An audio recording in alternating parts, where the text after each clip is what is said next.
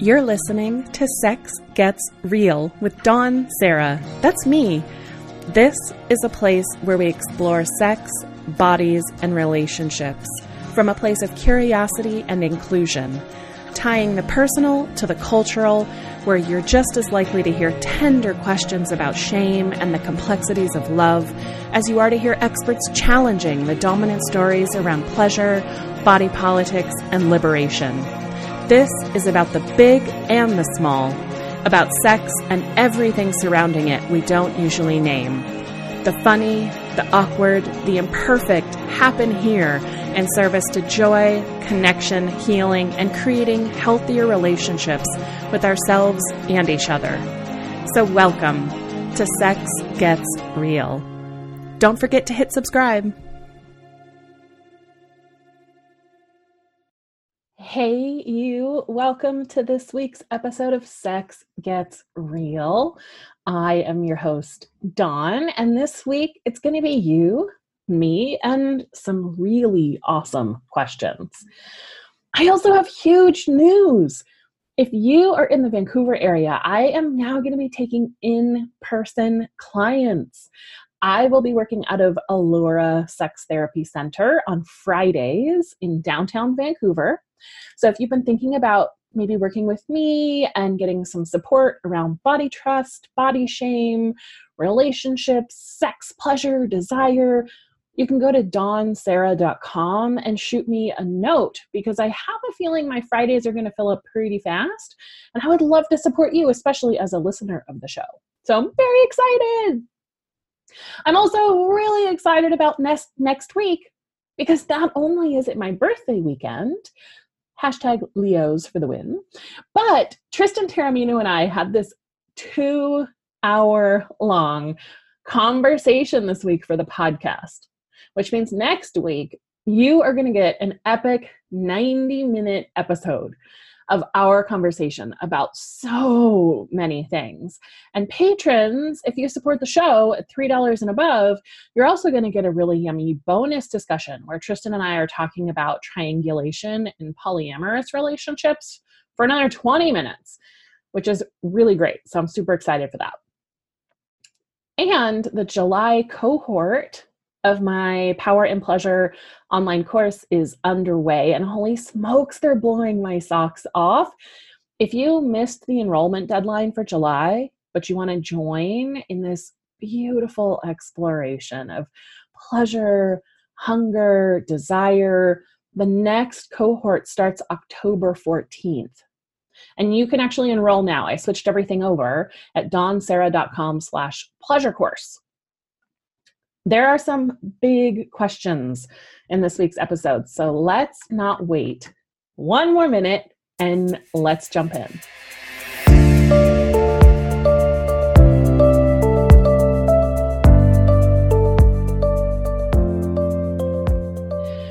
This first email comes from Teacup Half Full, who wrote in with a subject line One is the sun, one is the moon. The email says, Hey, Dawn, I want to start off by saying your podcast has been so enlightening for me, and I love listening. My story is a long one, so I'll try to get to the point. I'm engaged to an absolutely incredible man. Let's call him George. He's fun, outgoing, and we have so many common interests. I'm a Virgo, so he draws out the hidden fun side of me and always has me laughing. He makes me so, so happy. In my younger years, I dated a man that changed how I felt about love. Let's call him Fitzwilliam. There was just something so different about him. He was calm security to me, and we had an intense but short love story. We fit together like two puzzle pieces. Everything from interests, morals, work ethic, to how we tackled problems was the same. He was my biggest cheerleader and made me feel like together we could accomplish anything. The sex was off the charts. Unfortunately, our careers took us to different places, and he encouraged me to follow my dreams, even if he couldn't come with me. So we ended things. I have always been the type to cut contact with exes, but over the next few years, one of us would reach out to the other, and that intense feeling was always there. Eventually, our lives collided again, and we decided to hang out. Whatever there was between us was stronger than ever, but he had just started seeing this other woman and found out shortly after that she was pregnant. I was devastated, so I congratulated him and then cut off all contact with him. Time went on, and I told myself I needed to get back into the dating world. That's when I met my amazing fiance. George became one of my closest friends. Just after I started dating George, Fitzwilliam reached out to me. We remained in contact, and George knew, but I told him we were strictly friends and was honest when he asked if I was talking to him or not. Well, recently, Fitzwilliam has asked to see me. We've hung out a few times. The connection is stronger than ever. He has admitted that I am the one for him, and he's thought about leaving his fiance. I've also thought the same thing, but I'm afraid I might be making a mistake. Sorry for the long confession, but thank you for reading. Teacup half full. Uh, well, first, thank you for trusting me with this teacup. I know that this is a quite a pickle to be in, and it sounds really tough. But before I share my thoughts, I actually posed this question to show patrons who support at $5 per month to weigh in on this. And Katie, one of the $5 patrons, had some thoughts. So here's what Katie had to say Oh, goodness. Well, firstly, acknowledge that loving more than one person is normal and entirely acceptable, and it can feel difficult to feel like you need to choose. That uncertainty sounds hard. Stop and sit with whatever feelings are there in this. How wonderful that you have multiple people in your life who you could have a loving, meaningful sexual relationship with. How special and cool, and certainly not everyone's experience. Thirdly, there is a world that is not binary, that you could actually not have to make a choice. You could choose to insert any label or language you want polyamorous, open, relationship anarchist, etc. Point being, if you want to have multiple ethical consensual relationships with people, you can. It's a significant amount of time and energy for many people that choose this just because relationships take time and energy, but an option that's useful to remember. And finally, as unsatisfying of a response as this is, I would suggest that again, you think beyond the binary. There is not one right answer where everything else is wrong. If you want to be monogamously partnered and married with one of these dudes, great, pick one. He will not be perfect because no one is. And then you two wonderful and entirely fallible people make the best of your life. There would be good things and crummy things about whoever you choose, and it's not permanent, even though it is big to get married. You do your best to make a mutual decision, but this is the relationship you want to be in, and then live that life as best you can. I think that this can sound incredibly sterile and pragmatic, but it just feels like what is real to me. Also, for what it's worth, what's the rush to get married? If you're uncertain, I would hold off on that marriage as an institution is not going anywhere soon, so take a beat. So that was from Katie. Thank you so much, Katie. If you are listening and you want to be able to share your thoughts and stories, you can go to patreon.com slash SGR podcast and support the show at $5 per month and above. It really means a lot to me. For those of you that do it, I appreciate it so much. And then you can try your hand at offering some input on listener questions. And I love what Katie said about nobody's going to be perfect. Dan Savage likes to talk about how when we are in relationship with someone, we choose to round up. There's no perfect the one, right? But they might be a 0.83 or a 0.72 or a 0.9 and we round up because we know that they're doing the same for us. We're not perfect.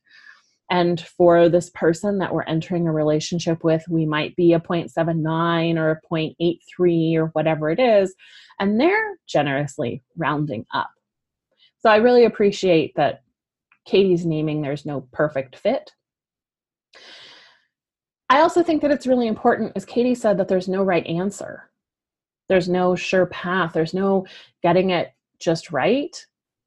Even if George and Fitzwilliam were down for some version of non monogamy, and maybe they are, there's no guarantee that it would work out. There's no guarantee that they would like each other. There's no guarantee that it would be what you would imagine it to be.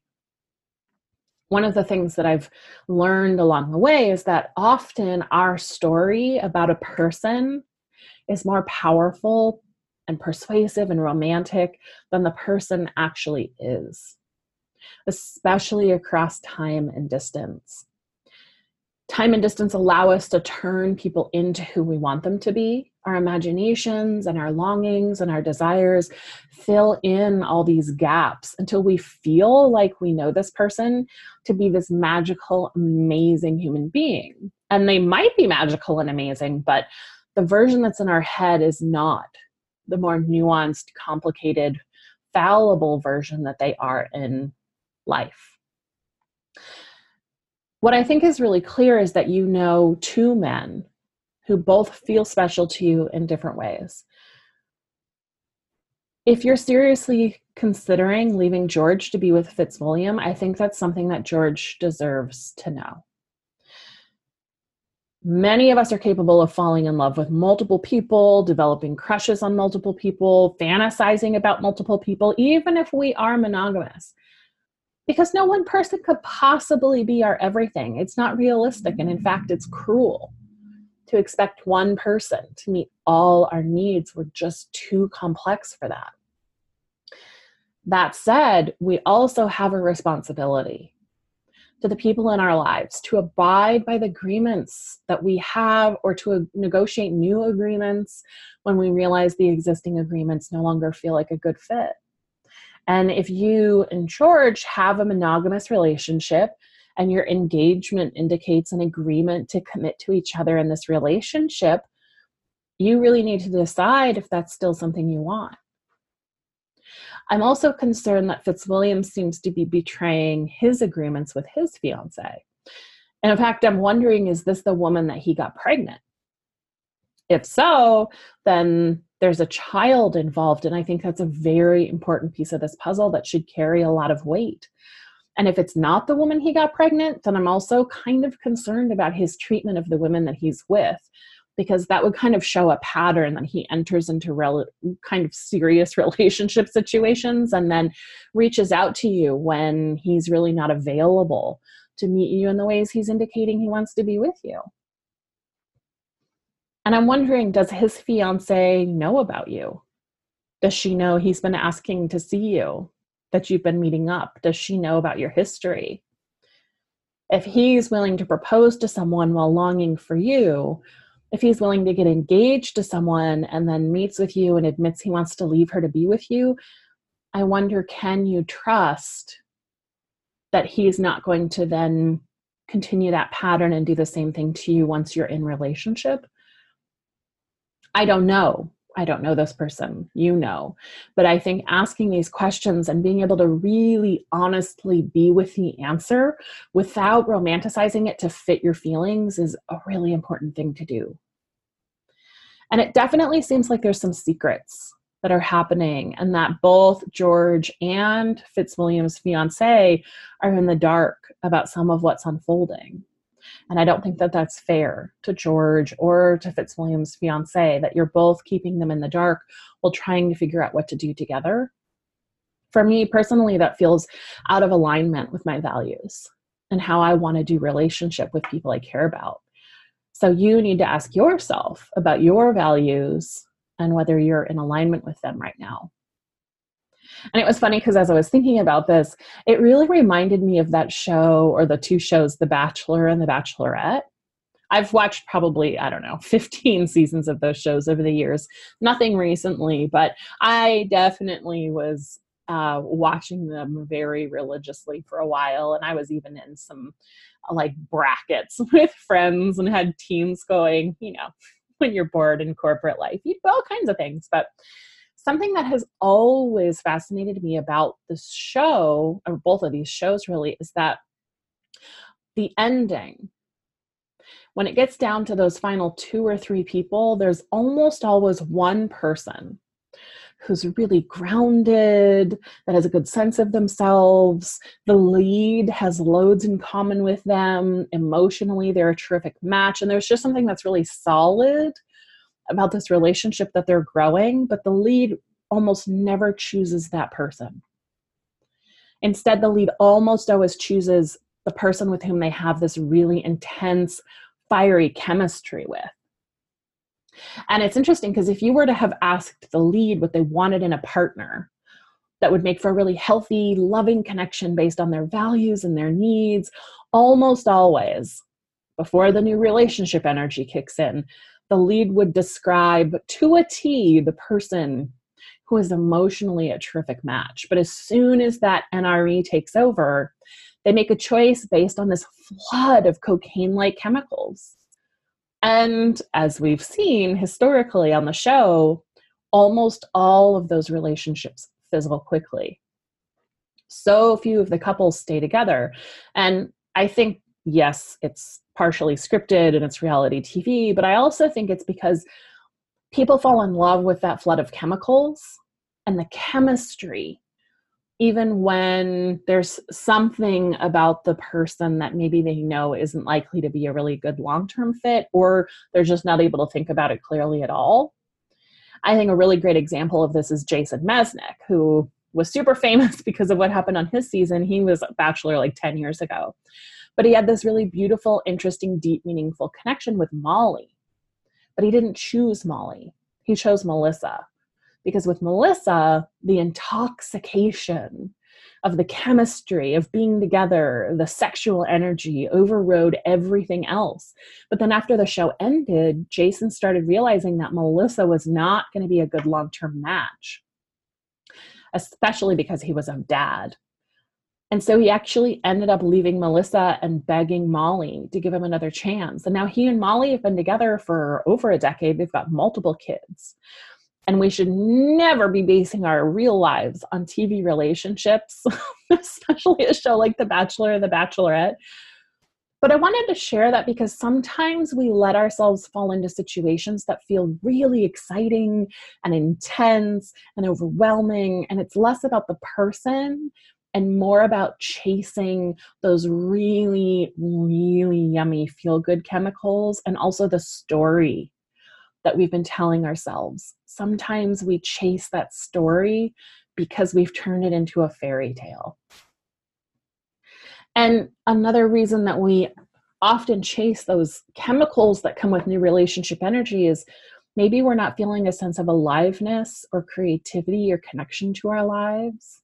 Maybe we're numbing out and feeling kind of empty. And so NRE feels like this super burst of aliveness and excitement.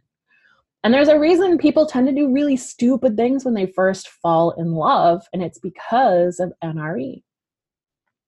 So I think part of the work that we all have to do as we think about healthy, interdependent relationships and creating connections that lift us all up instead of breaking us down and creating trauma is really learning how to navigate all those fun, yummy brain chemicals without losing track of the things that are important to us and our values, especially over the long term.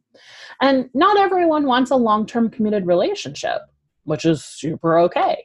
We all get to decide how we want to show up in our lives and how we want to do relationship. But if you, teacup, are interested in choosing one romantic sexual partner that you can build a life with, part of the work is developing the skills of feeling crushes, feeling moved by yummy fantasies, honoring those delicious connections that we drift in and out of over the course of our lives to varying degrees without getting swept away by them. So, no matter what you choose, teacup, I think you really just have to sit with yourself and ask, why am I engaged to George?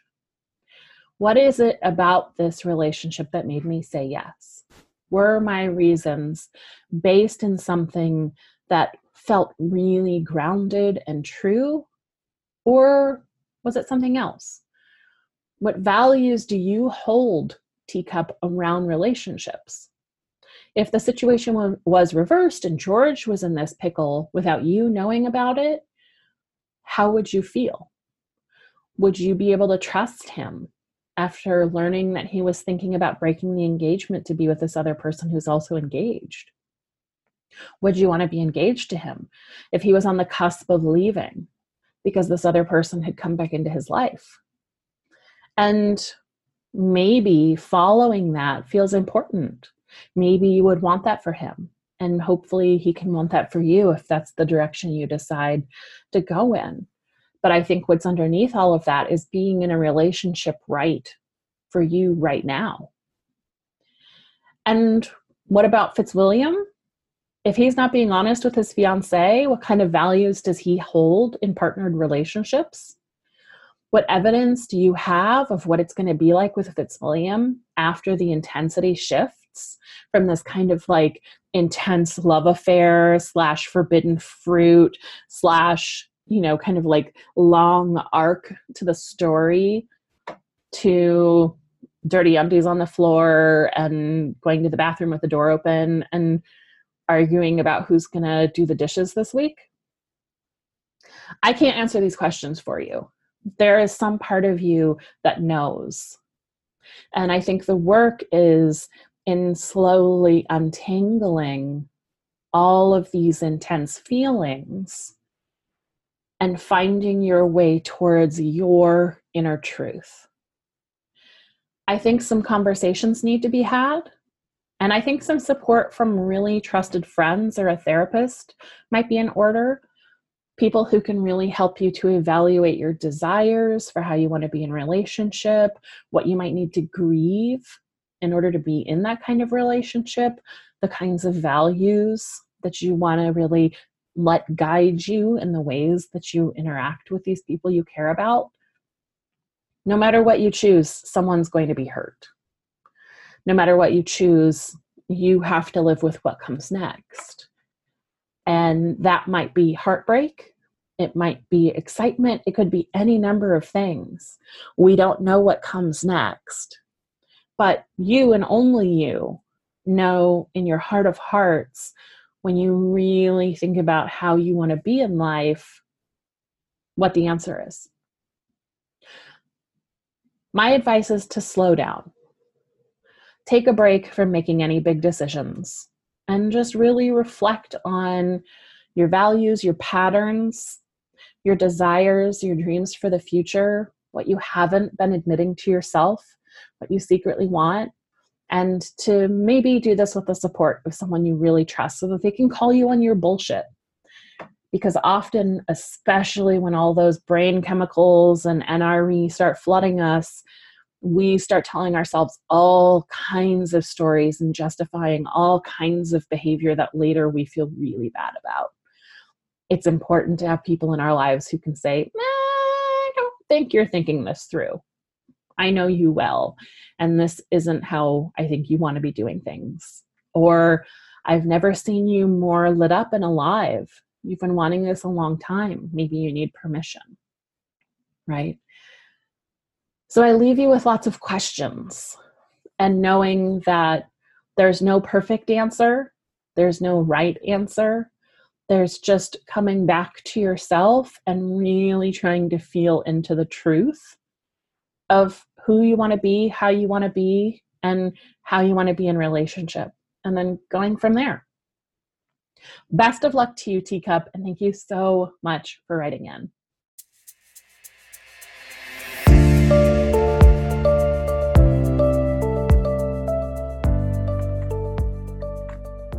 This next question comes from Ashamed as Fuck Amy. Amy writes Dear Dawn, first, like everyone else, I love your show.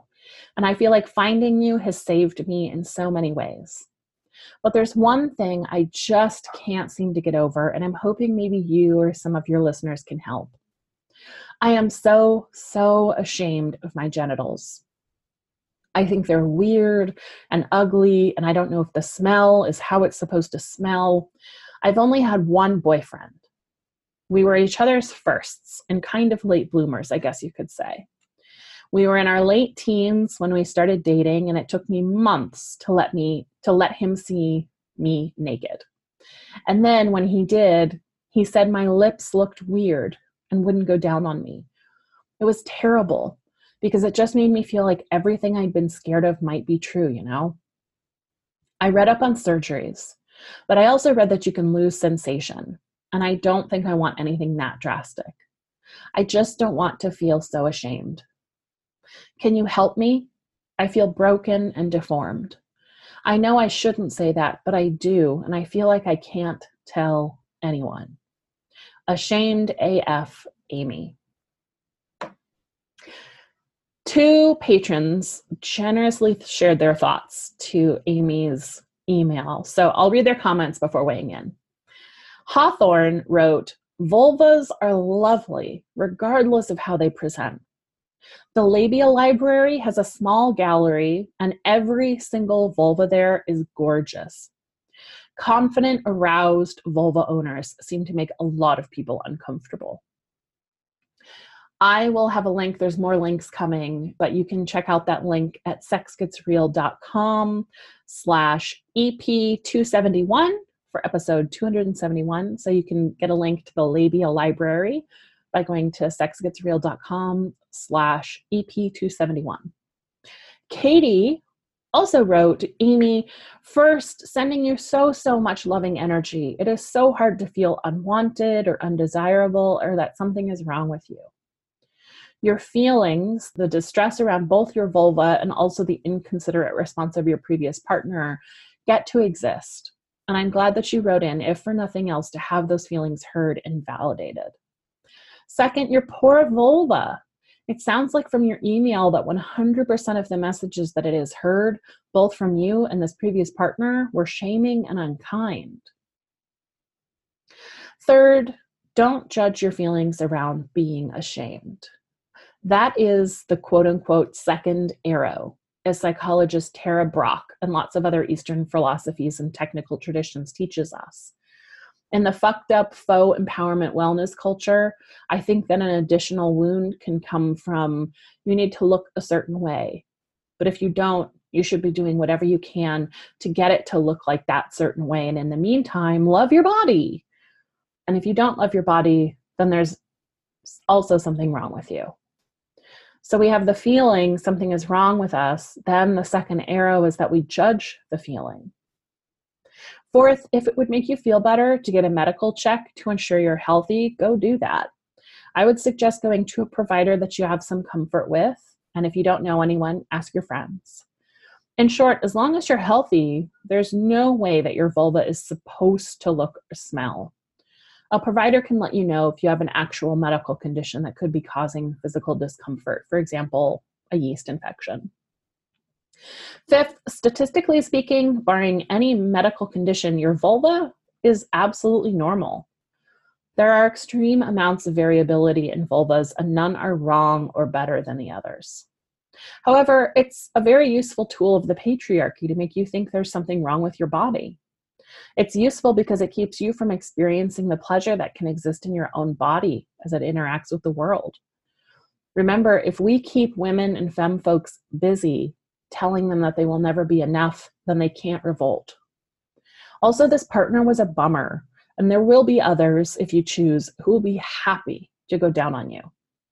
My advice check out these resources, and then there's some links. Start to notice when thoughts come into your mind that there is something wrong with your vulva and allow them to move along along. You don't need to believe them. And remember it's very rare that we see other naked vulvas around. If you have access to a spa, I used to live in Seattle and there was an awesome Korean spa that I went to. It was just so freeing to see stretch marks, tattoos, scars, tummies, non model, non retouched femme folks. Try to go to one of those to just soak in the diversity of the bodies that exist in the world. And in that same vein, if you feel comfortable, talk about this with friends. Additional suffering can come from feeling like you're alone in these thoughts, and you are not alone. And again, given that these messages are systemic, you come by these feelings honestly. They're not your fault, they're just not true. So, getting your feelings out in the open can be really connecting and supportive. All the best and big, big loving energy to you, Amy. Thanks for sharing this. See these awesome resources. And then Katie provided the labia library, the vulva gallery, which is my personal favorite, and a BBC article about Laura Dodsworth's photo project, 100 Vaginas. All of those links are at sexgetsreal.com slash EP271 if you want to check them out. A huge thanks to Hawthorne and Katie for their input. If there's one thing, Amy, that I can say for certain, which if you listen to the show, you know it's very rare that I make any kind of absolute definitive statements because there's just too much variety of all the things. But I can say for certain that you, Amy, are not alone in feeling ashamed of your genitals. Like Katie said, there's a symptom of living in our culture right now where we're taught to feel ashamed of our bodies especially our genitals if we have a vulva.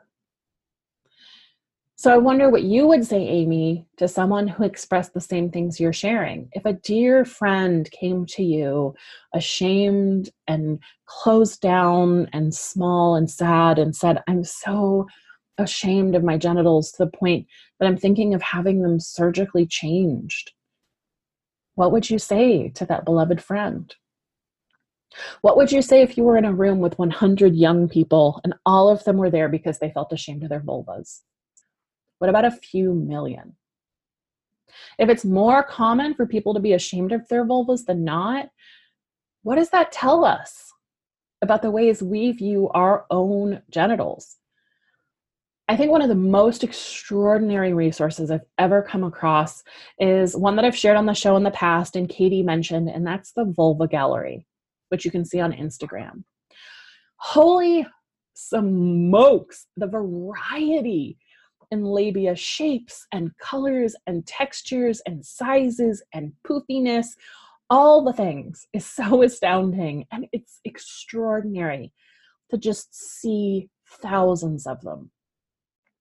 There's also this really great book by Joani Blank. Now, the title is gendered and not the best. It's called Femalia but the photography inside of it is full color photos of vulva and labia. And it's amazing to see how incredibly varied and different they all are. I think there's two invitations for you based on what you wrote.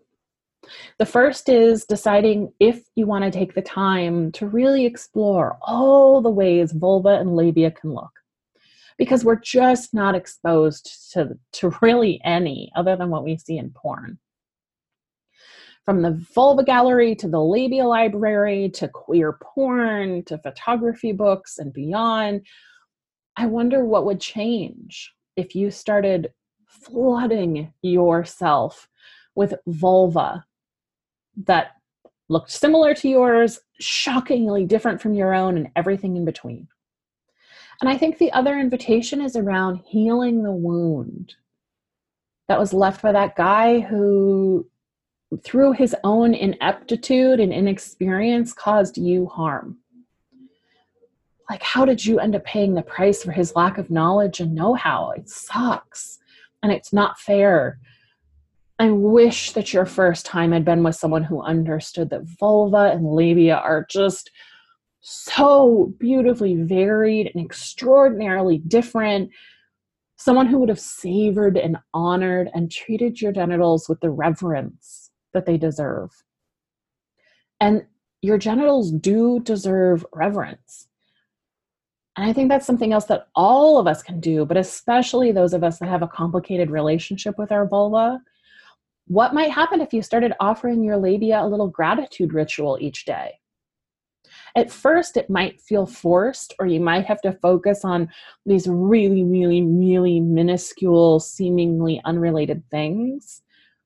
But having done this with my body as a whole i can tell you it starts to shift over time and it starts to actually look different. Your eyes and what you see change.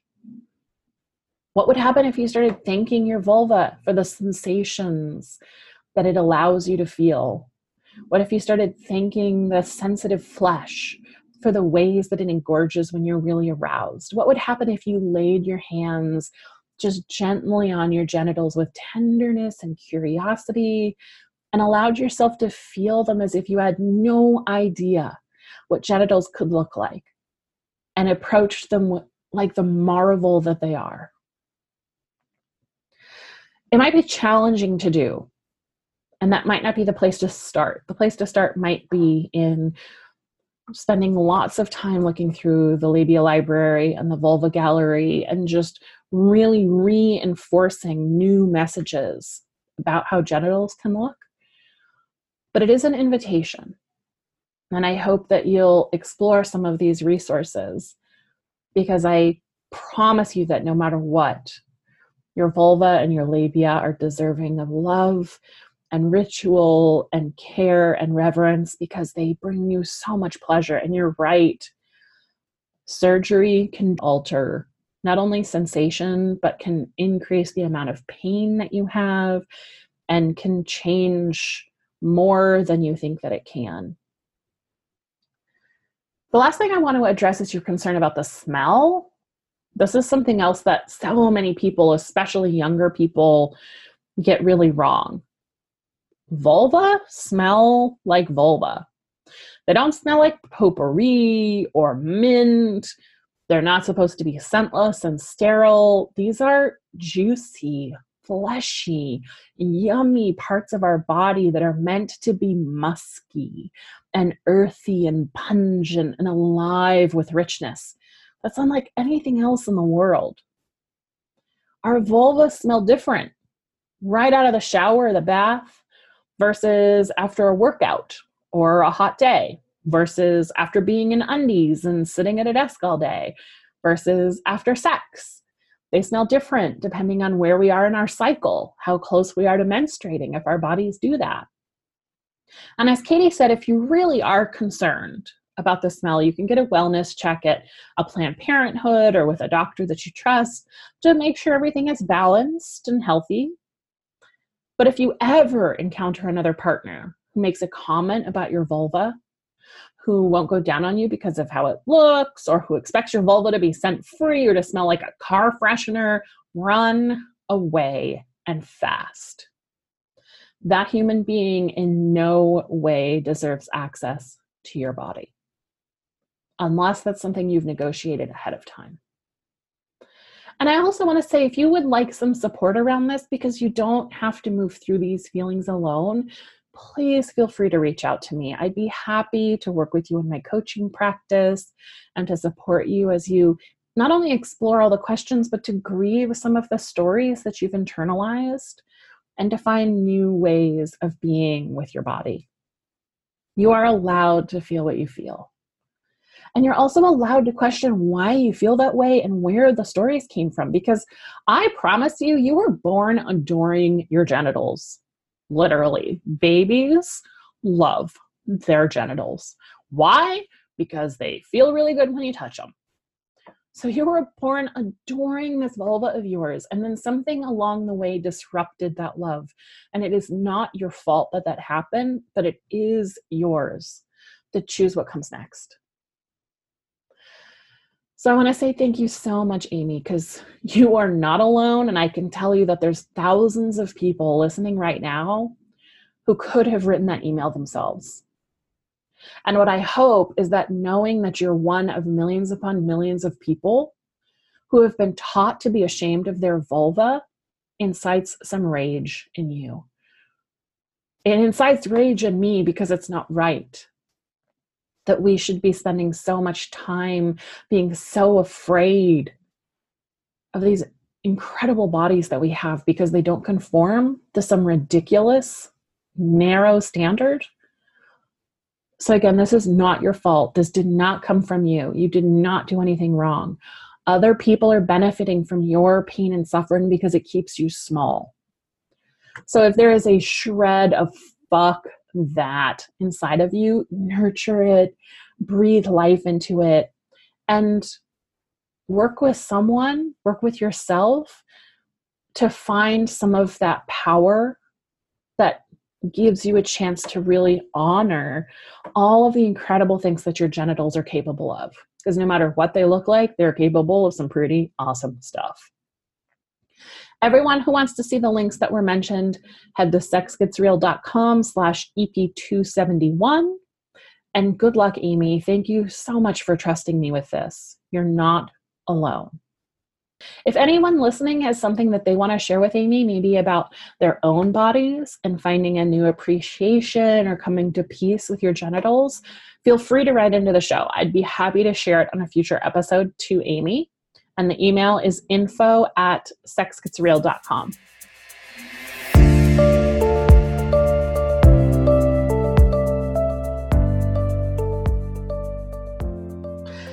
This next note comes from Am Me with a subject line of fat.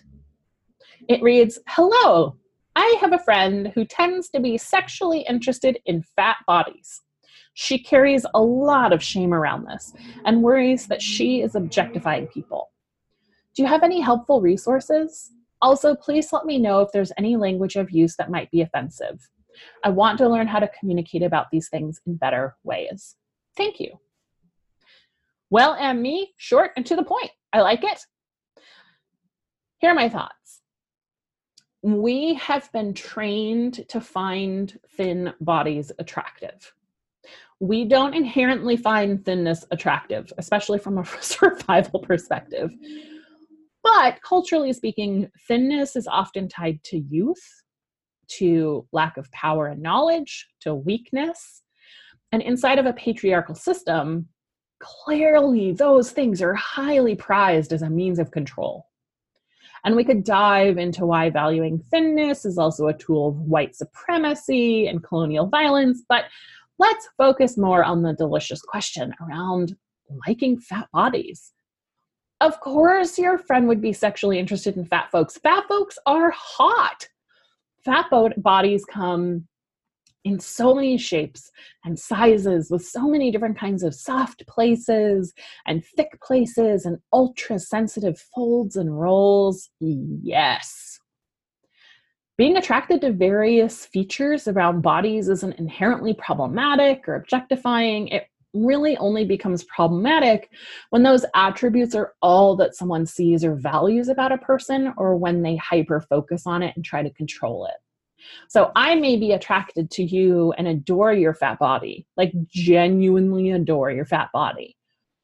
But if your body were to no longer be fat at some point and I stopped finding you attractive, then that's probably a sign that I've been fetishizing you or objectifying you. And the same goes for thinness, but we don't talk about that if you are partnered with someone who is thin and then you stop finding your partner attractive if they gain weight, you are absolutely objectifying their thinness and you've reduced this complex human from one of multiple traits to this singular thing that makes or breaks your ability to relate to them. So, my question for your friend and me is do they find they're only attracted to someone if they're a certain kind of fat? Do they want to control other people's bodies to keep them fat or to amplify their fatness? If so, then I think that it's important to be really clear about that when you're engaging with potential partners so that they can opt in to being fetishized and objectified, which some people really do enjoy. But again, it needs to be consensual. So being upfront about that's important. And as far as resources go, I'm not really sure whether your friend is looking for support around fetishizing fat bodies or just really wants to feel less alone in finding fat bodies attractive because fatness is so fucking vilified in our culture, which is a whole other episode. And certainly there are loads of people in fat activist circles who are teasing this apart what is the difference between appreciation versus objectification and fetish, especially inside of a culture that literally monstrosizes your body. So that might be a place to find some resources and just some community is in connecting with fat activists. I think that would be a really great place to start. And I hope that at a minimum, it's just validating and helps your friend to celebrate their appreciation for fat bodies. So, yay!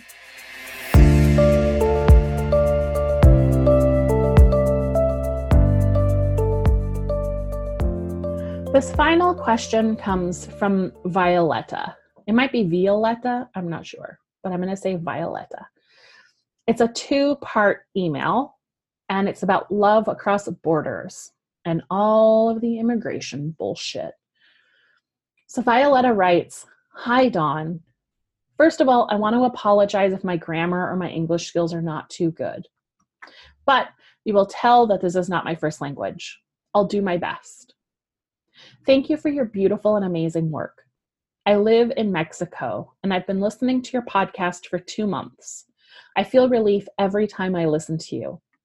I'm a feminist and curious about sexuality. I have problems to name some things in English, but with your podcast, I've learned a lot of vocabulary to talk and be more like myself in this language. I never thought that I would be writing a message, but here I am. Look at me. A year ago, I met someone who's from the United States, and we had an awesome time. He came back to visit me again and stayed with me for three weeks. I was amazed at how we connected so fast, and we kept in contact with FaceTime calls almost every day for months. I fell for him. He is one of the sweetest guys I've ever met. Our plan was to visit each other every time we could, but we've had a problem. I asked for a tourist visa in the consulate and they denied it. After that, everything started to change. Our calls became less exciting. We were a little blue every time we talked. And with time, we gave up because we realized it's super hard to be that far. And knowing the fact that he's the only one who can visit is just too much responsibility. That started to make us think about things that didn't feel good for us, like marriage and other things that just made it even more awkward. It's impossible not to think about if I'm with him because I want a green card or things like that, but I really don't. I love my country. I don't believe in the American dream. I just want to be close to whoever feels right. I'm used to long distance relationships. My best friend lives in Amsterdam and we're extremely close, but this is harder. The situation mixes a lot of political problems that are beyond us and that affect us directly. I don't know what else to do. I feel impotent. The only thing I can think is that I need to end this relationship. And I tried, but we keep talking. We just couldn't. He will come to visit in two months if everything goes well, because he works on TV and that's unpredictable. But I don't know if it's good to see each other again if we can't do anything. If we're realistic, we're barely getting to know each other. Thank you for reading my message. I hope it makes sense. Hugs from Mexico, Violetta. And then a second email came in shortly after this one from Violetta, and it continues I'm sorry, I was so nervous about writing my message that I didn't realize I didn't ask anything. I just wanted to know if you've known people who are trying to build a relationship despite the new migration laws. It has become harder to be accepted as a Mexican tourist. Only people with a lot of money are able to enter your country, and that's a shame. I've thought that it is difficult to face the fact that we're not just people, we're citizens of different countries, and the relationships between those places affect the way that we connect. It's hard to try to live out of the norms. This has changed our dreams and hopes, and that's hard and really sad. It is hard and it is really sad. And Violetta, this breaks my heart. My heart breaks for you. Everything you said is true. Being citizens of different countries whose governments are not on good terms does affect you directly. And you're right, rich folks don't have to pay the same price that non rich folks do. Rich folks get access to resources and places and freedoms, but non rich folks honestly can't even imagine the doors that money opens. Uh, it's pretty extraordinary and also frustrating and disappointing when we don't have that kind of access. I mean, it all boils down to this is about racism this is about classism. This is about xenophobia. This is about colonization. There are massive oppressive systems at play, and they are having a direct impact on a very personal relationship of yours. And I'm so sorry that this is hard. And I'm so sorry that this is where we find ourselves. I'm sad that more US citizens aren't taking direct action against this fascist government that's enslaving people from places like Mexico, Honduras, other Latin American countries. And if it's too hard, it's okay to break things off. Because the truth is, these situations aren't likely to change anytime soon. I mean, my hope is that Trump gets impeached along with everyone else and the conservative party is obliterated and that relations between the US and Mexico improve. And I mean, that's just a starting point. That's not even like liberatory dreaming, it's just a baseline. But even if that happens, it could be months or years before travel from Mexico to the US is easier. Because what's really sad is that US citizens have been groomed through decades of xenophobic propaganda to fear Mexicans and people from Central and South America. It's ridiculous and it's unfounded, but it's true. And that has an impact on whether you can easily travel to the US. I mean, Alex and I nurtured our relationship for almost three years across a border, and it was hard, but both of us could freely travel to meet the other, and we took turns.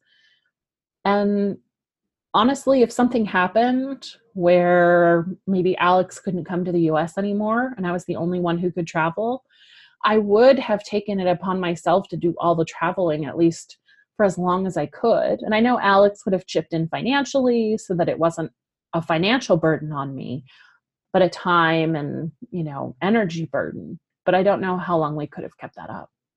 Getting married meant that I could move to Canada so that we could be together. And I think you and this man from the US probably need to have some more conversations about what is true and what is possible and what you can work with. How would it feel if he can only travel to Mexico and only a couple of times per year? For some people, a relationship like that would honestly be a dream come true. Super hot, sexy visits every couple of months to look forward to without having to change much about your day to day life. And for others, that would just be way too painful to continue.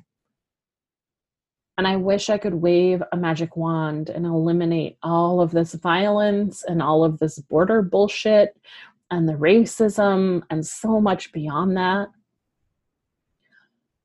But I think the truth is that it's up to you to ask yourself is there a way to exist in this situation and for it to feel good and yummy and hopeful and fun?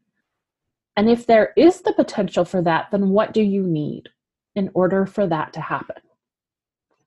And if that's not possible, then what do you need so that you can grieve and move on? I'm so sorry, Violetta. It's not right. It's not fair. Everything is wrong with how the US deals with its borders. And I hope that you and this person are able to find a way to feel nurtured and connected and supported, even though things aren't how you wish they could be. I am sending you so much love and so much solidarity. And thank you so much for listening. Whew. So that's it for this week's show, everyone. Patrons, be sure to head to patreon.com slash SGR podcast for Sex Gets Real, SGR podcast to tune in for your bonus. If you don't yet support the show, your support would mean so much to me. Patreon.com slash SGR podcast bonuses, weighing in on listener emails, all kinds of goodies. And I will be back next week with an epic, and I mean epic, conversation with Tristan Taormino. So tune in. We are going to geek the fuck out on all the things. Until next time, bye. You used to light up like a spark. Now you're blue treading water in the dark. A huge thanks to the Vocal Few, the married duo behind the music featured in this week's intro and outro. Find them at vocalfew.com. Head to patreon.com slash sexgetsreal to support the show and get awesome weekly bonuses. As you look towards the next week, I wonder, what will you do differently that rewrites an old story, revitalizes a stuck relationship, or helps you to connect more deeply with your pleasure? Love is supposed to